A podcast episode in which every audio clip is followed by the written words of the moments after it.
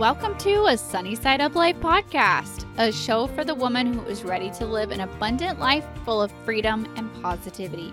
I'm Sami Womack, and I'm on a mission to help you break free from survival mode, gain financial freedom, stay motivated, and focus on what matters most.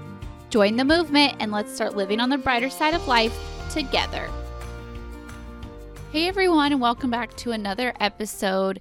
This week we are talking about why personal finance is actually pretty political.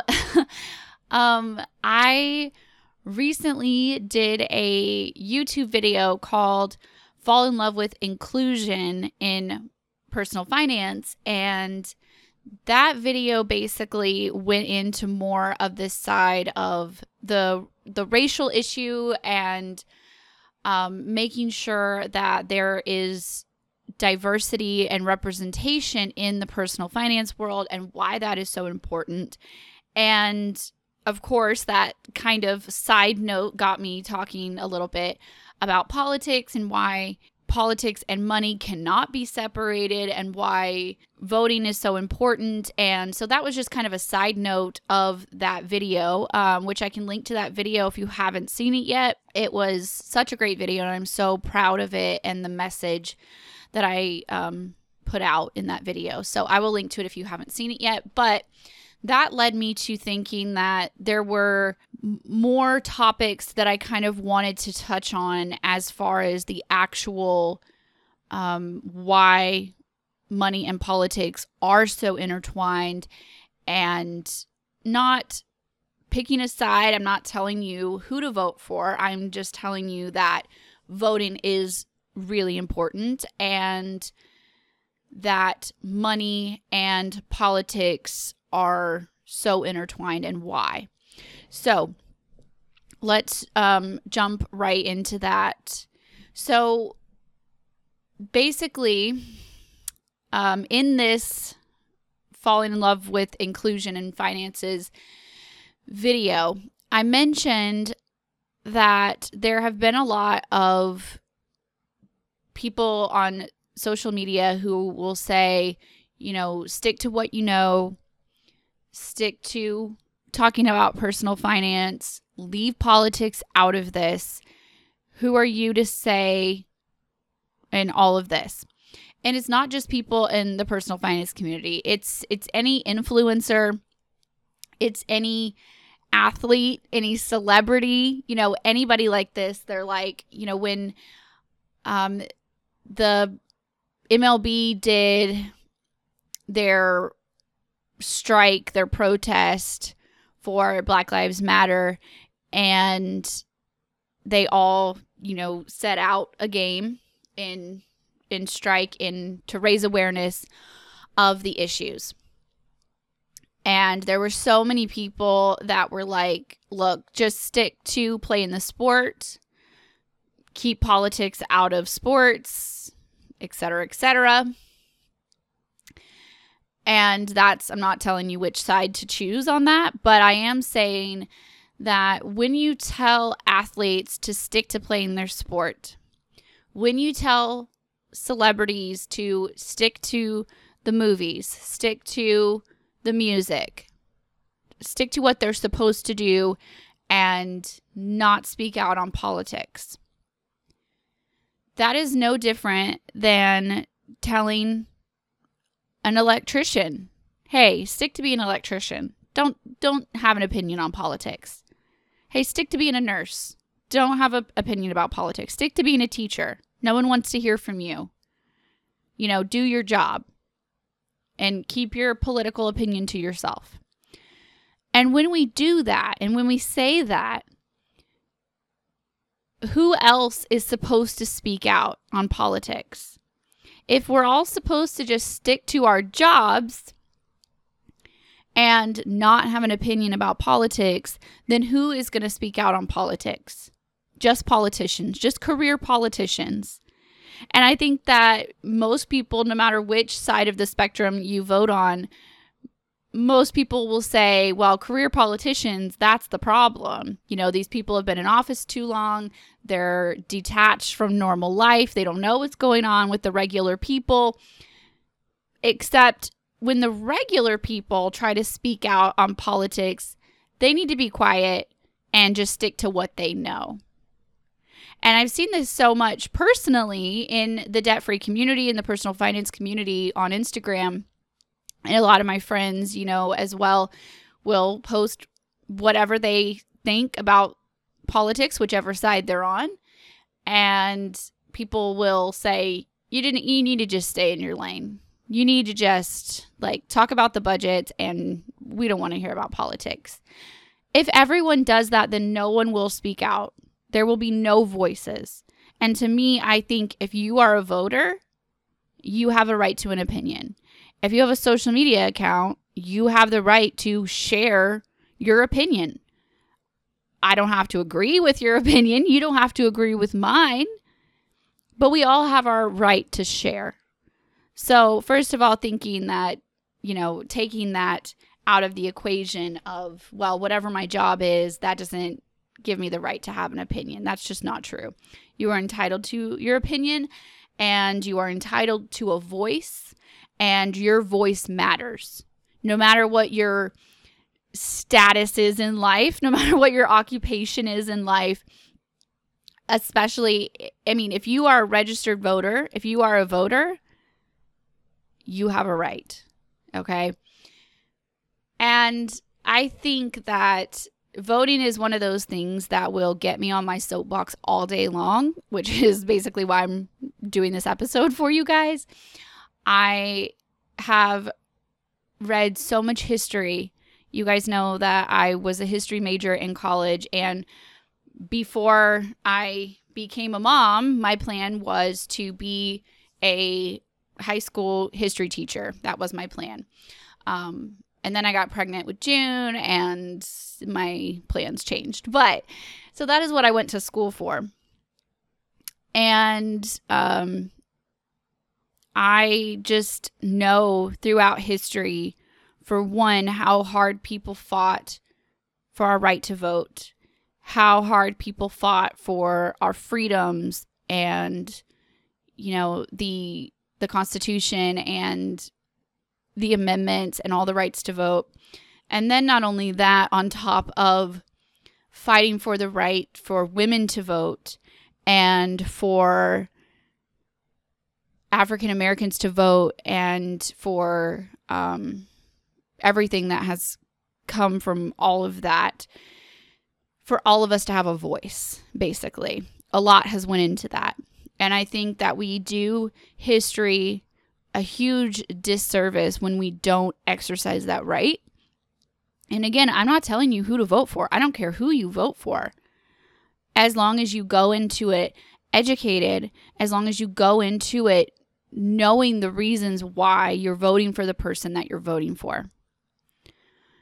And especially if you're a woman, especially if you are a black American, a Latino American, you know, all all of the minority races um, because people have fought even harder for your right to vote.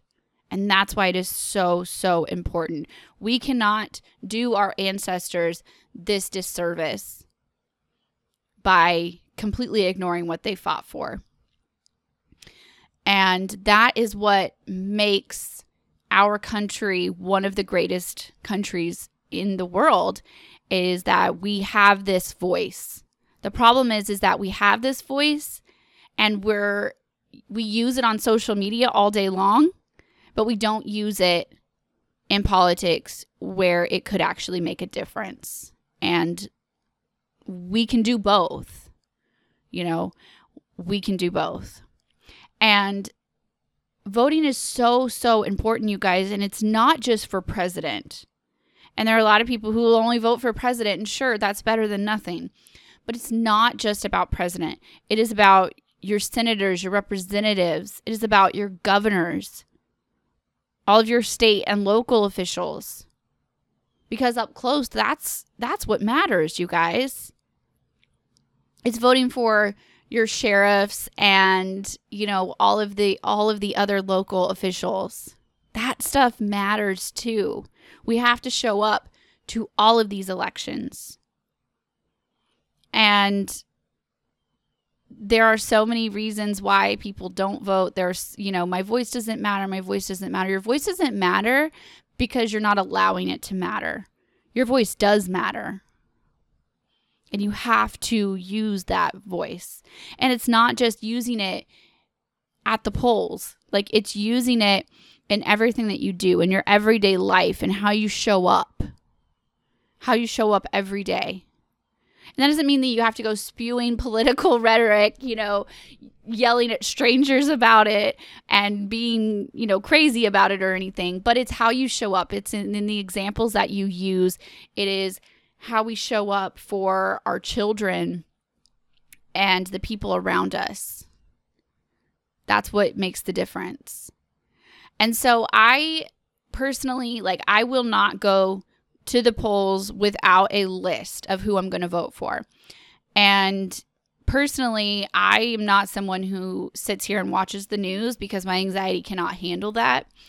I don't, you know, check the news every single day. Most of my news I get from social media. And then if there's something, you know, really big going on, I will turn on the actual news, you know, to watch the debates or if there's something um, you know, a natural disaster or something really big happening, I will watch the news, you know, for those kind of things as well. But I'm not someone who knows exactly who's running for every single state and local office. Um, so what I do is I go to vote411.org and I'm going to link to that in the show notes. You can scroll down and just click over to it. Um, it's vote411.org. And what they do on there is you can go in there and say where you're where you live and they will tell you who is up for election in your area. And then most of the time, not every single candidate does, but most candidates will have a paragraph or so um, about what they stand for, who they are. Some of them will even have questions that they have answered um, you know, more the higher up level they are, usually the more details they have on there. But even if they don't have details, that gives you a name so you can quick, you know, do a Google, pop over to their website, read a little bit about them, maybe go watch some videos of interviews they've done or something and get more informed. And so what I do is I will go through that vote411.org. I will see who's up for election in my area and I will make a list you know, and then I will go and I'll do my research and I'll do this, you know, a couple days before I plan to go vote. And then I will get a little post it or an index card and I will write down who I intend to vote for. Um, if there's propositions on the ballot, I'll wrote, write down which local propositions, you know, like school board, like type things. Um, local tax dollars, how they're going to be spent, things like that. I'll write down those as well. And then I just have my little note card with me that I will carry into the the polling center and use that. And it also takes a lot of the guesswork out. You know, you've done all your research beforehand and especially if you're like me, I take my kids with me every time I go to vote. And for one, because I just want them to see it happening. I want to set that example for them. And two, I mean, I like barely ever have a babysitter during the day. So um, I really don't have any other choice but to take them. So I use it as a learning moment and, you know, explain to them what we're doing and walk them through all of that. So when I go in with my note card of who I'm going to vote for, it makes it that much faster. It takes you know, the stress out of it. I just bubble in boxes. I've already made up my mind who I'm going to vote for. And then, you know, I have my kids they're distracting me and I it's not it, it's so much easier that way. Um so just side note on that. Again, that is vote411.org. So you can go and do that research for who's on your ballot as well. So, okay, back to why you can't detach politics from money. you cannot detach politics from money because it is so intertwined in so many things that happen with our money. And it's just like you can't detach mental health from money, it is all connected. So, if we were to ignore all the mental health things that go into our money, all of our, you know, our past traumas, the way we do, why we do what we do, why do we have a shopping addiction? Why do we, you know, feel like we're never worthy of being successful and all of the, you know, um, mental health type of aspects that go into our money, we can't ignore that right? Just like we can't ignore all of the political issues that go into our money. And if we did, there would basically be nothing else left to talk about. Um, so think about it this way politics directly affects things like funding for unemployment. And I know so many people that have been affected by COVID and by the economy lately and to the point that they have had to collect unemployment checks. And that is what they were depending on. That is their livelihood at the moment. That's what's keeping food on the table. And that is directly affected to politics. And we've seen, you know, people not getting the unemployment checks in a timely manner and the stimulus checks and everything that's happened with that. We can also talk about food stamps and Social Security and health care. All of those things are half political, half money, you know? And who is in charge of our government determines all of these things. They de- they determine if we get a stimulus check or not. They determine the food stamps regulations. They determine will Social Security still exist when we're old enough to collect Social Security. right? They control what is going to happen with healthcare, where it is currently, where it used to be, where it will go in the future. And that healthcare costs are a huge part of so many people's budgets. They're a huge part of our debt. Right? And all of this is directly political and financial connected. Politics also affects our taxes, how much we have to pay in taxes, or how much some people don't have to pay in taxes, and what's fair and what's not. Politics, right there. You have politics coming out of your paycheck. Every single paycheck. Every single paycheck. You have that amount is decided by the people in power. And not only that, it's decided of where that money will go. We fund the government, you guys. The taxpayers fund the government. My little family here in the middle of nowhere, Texas, pays our, gosh, I don't know, 20, 30,000 of income tax every year. That's a lot of money. And to me, I want to make sure that that money is well spent. If I if someone gave me that money and said invest this money, would I be okay with investing it in the way that the government invests it?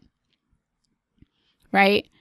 My husband and I talk all the time about local um, things like our highways, how well our highways are maintained or how well they're not maintained, um, picking up the trash on the side of the road and things like that. And we're always like, that like if i was in charge of how my tax dollars were spent these highways would be better.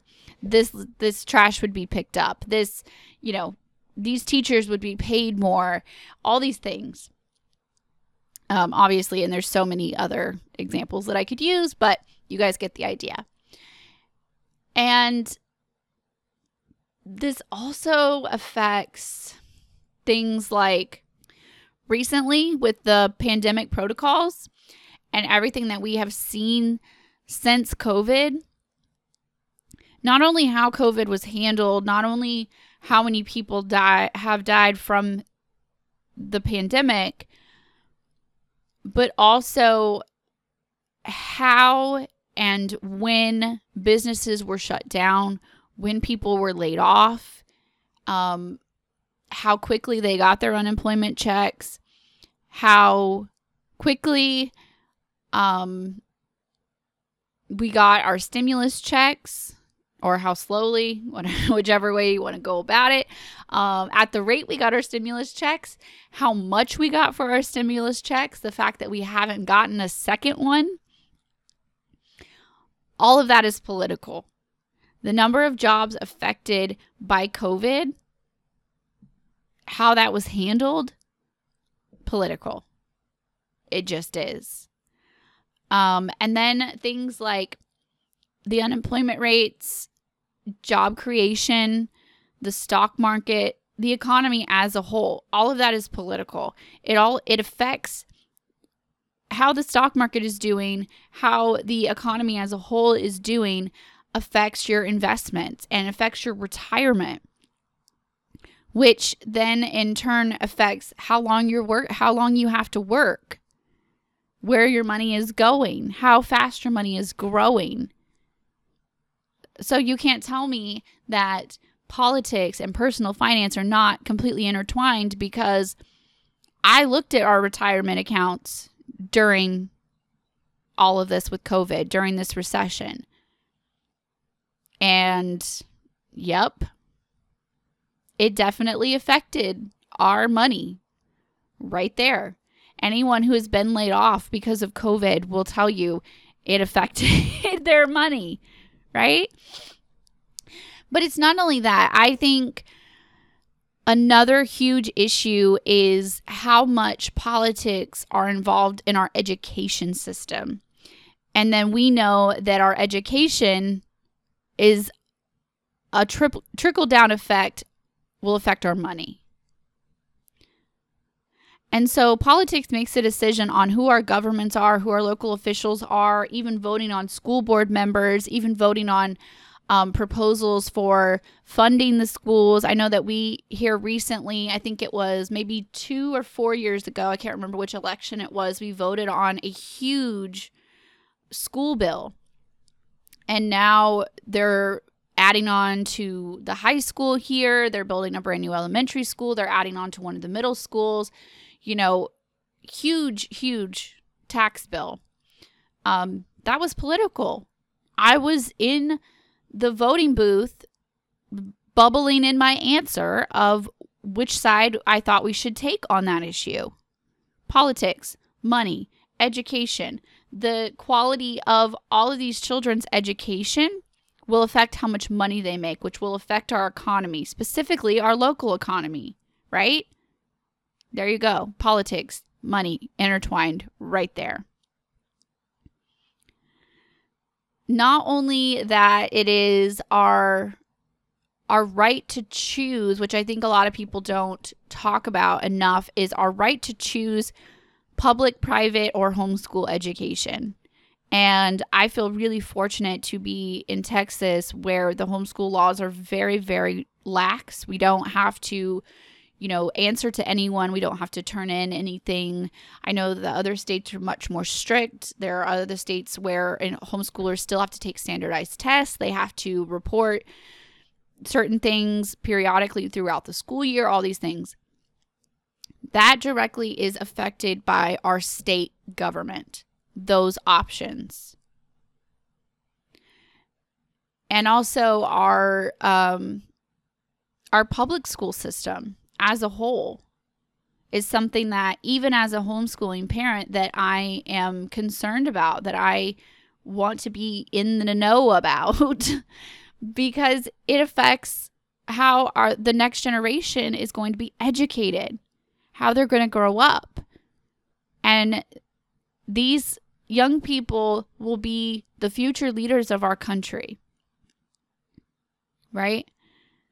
The people who are in school right now will one day be the president and the senators and the governors. And how do we fund their education? And we know that lower income areas will have less school funding, they'll have less opportunities. And so their education will be even more challenged. And the odds are going to be stacked against them from the beginning. And it will be even harder to break this cycle. Some of us that know that we grew up in areas that didn't have very well funded schools or we were low income families growing up, it's even harder to break that cycle.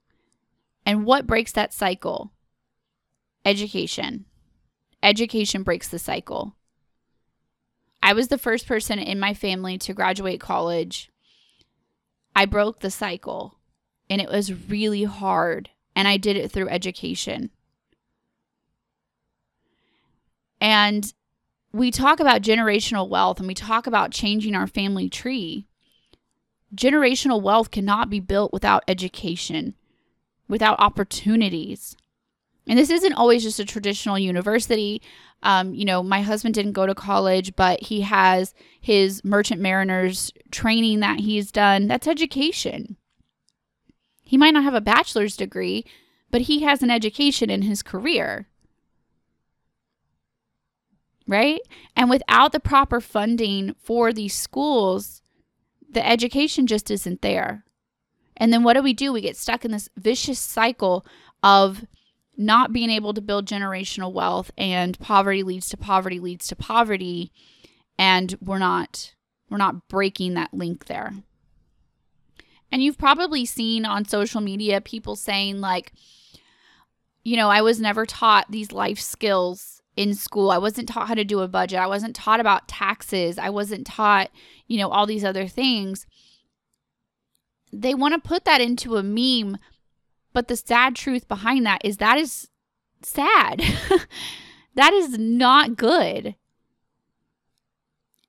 And this is based on who is deciding what is going to be in the curriculum. And what we are not taught can affect our success as an adult, can directly affect our money, our occupations, our income level. And I think that